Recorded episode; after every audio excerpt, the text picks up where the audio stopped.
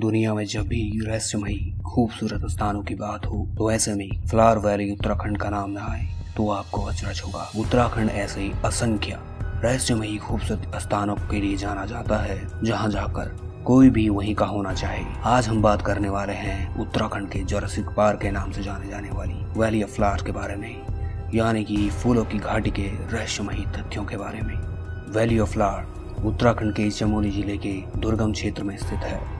माना जाता है यह स्थान सदियों तक गुमनाम रहा। लेकिन 1931 में तीन ब्रिटिश पर्वतारोही फ्रैंक एस. स्मिथ के नेतृत्व में इस स्थान तक, तब पहुँच गए जब वे अपना रास्ता खो देते हैं और इस शानदार घाटी की ओर आकर्षित होते गए। यहाँ उगने वाले हज़ारों रंग बिरंगे और रहस्यमयी फूलों को देखकर उन्होंने इसे फूलों की घाटी का नाम दिया। Frank S. स्मिथ अपनी किताब दी वैली ऑफ़ फ्लावर में लिखते हैं कि जब 1931 में वे अपने छह अन्य साथियों के साथ कामेत पर्वत की चढ़ाई पर निकलते हैं। तो एक तूफ़ान में फंसकर वे अपना रास्ता भटक जाते हैं और वंदूर घाटी की ओर बढ़ने लगे।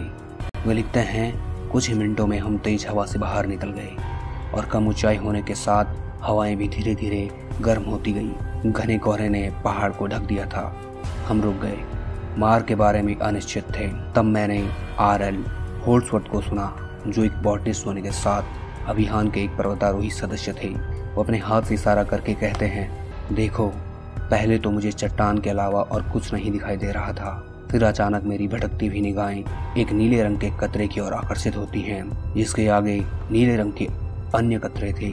एक कतरा इतना तीव्र था कि यह पहाड़ी को रोशन कर रहा था। होर्सवर्ड अपने शब्दों में यह अनुभव लिखते हैं कि अचानक मुझे एहसास हुआ कि मैं केवल प्राइमुलस से घिरा हुआ था। एक बार में दिन स्पष्ट रूप से उज्जवल लग रहा था।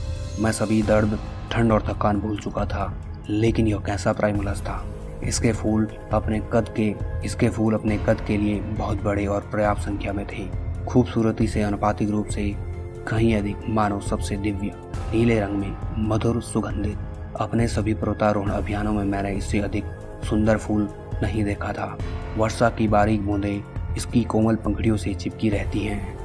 जैसे मोतियों की असंख्य आकाश गंगाएँ और पत्ते चांदी से सने हुए प्रतीत होते हैं। उन्नीस सौ बयासी में भारत सरकार ने वैली ऑफ़ फ्लावर को नेशनल पार्क घोषित कर नंदा देवी बायोस्फीयर रिज़र्व का मुख्य भाग बना दिया था, जिसके बाद 2004 में यह UNESCO world network of biosphere reserve का हिस्सा बना। सर्दियों के दौरान वैली फ्लावर बर्फ़ की भारी चादर से ढक जाती है और मानसून के दौरान पूरी फूलों की घाटी विभिन्न रंगों के फूलों से मधोस हो जाती है। माना जाता है कि इस दौरान यहाँ की हवा में अजीब सी मादकता घुल जाती है, जो पास से गुजरने वाली हर जीव, हर वस्तु को अपनी ओर आकर्षित करती है। 1931 में रॉयल बॉटनिकल गार्डन के एक वनस्पति शास्त्री जॉन मार्गेट लेक की यहाँ रहस्यमयी तरीके से फूल इकट्ठा करते हुए घाटी में मृत्यु हो गई थी। दरअसल वे ढलानों पर फिसल गए थे और अपनी जान गंवा बैठे थे, जबकि स्थानीय लोगों का मानना है कि यहाँ आज भी आचरियों परियों को देखा जा सकता है, जो यहाँ रहती हैं और अपने इस क्षेत्र की रक्षा करती हैं। कई मान्यताओं के अनुसार आज भी यहाँ आसपास के क्षेत्रों में आश्रियों और दिव्य शक्तियों को पूजा जाता है।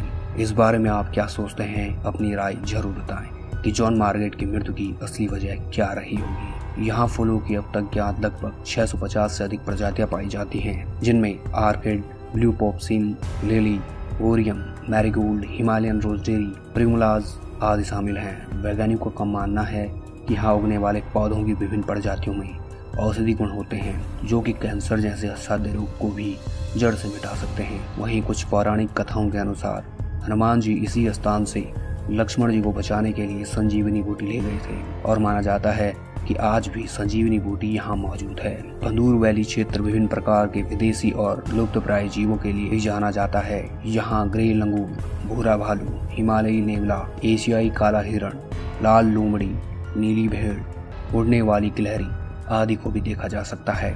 शायद यह भी एक कारण हो कि यहाँ स्थानीय लोगों को किसी ऊपरी शक्ति का अनुभव या आश्चर्य में डालने वाले जीव देखने को मिलते हैं, जिनका मिलता जुलता वर्ण अनेक धार्मिक ग्रंथों में मिलता है। वैली ऑफ़ फ्लावर के आसपास के क्षेत्र भी काफ़ी रहस्यमयी और धार्मिक आस्था से जुड़े माने जाते हैं। फूलों की घाटी से 32 किलोमीटर की दूरी पर स्थित वसुधारा फॉल के बारे में कहा जाता है कि वसुधारा फॉल का पानी उन लोगों पर नहीं गिरता, जिन्होंने कोई पाप किया हो, यानी कि वह हृदय से सच्चे नहीं थे।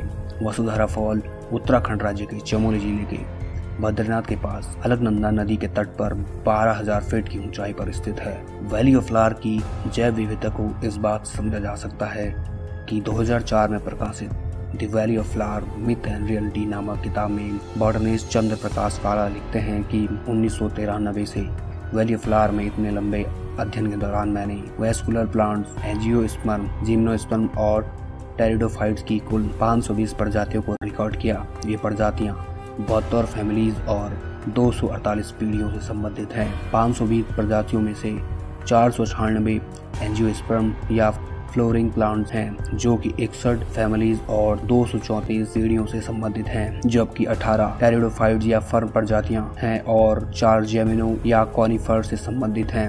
वैली ऑफ़ फ्लावर, जड़ी बूटियों की चार सौ बहत्तर प्रजातियाँ, झाड़ियों की इकतालीस प्रजातियाँ और पेड़ों की आठ प्रजातियों को आश्रय देता है। वैली ऑफ़ फ्लावर में वस्कुलर प्लांट्स की 520 प्रजातियों में से 16 प्रजातियाँ भारतीय हिमालय के लिए स्थानिक हैं और 31 प्रजातियाँ लुप्त प्राय श्रेणियों की हैं। भारतीय हिमालय के सात प्रमुख समुद्री क्षेत्रों में वैली फ्लावर में सबसे अधिक संख्या में संकटग्रस्त औषधियों की प्रजातियाँ पाई जाती हैं।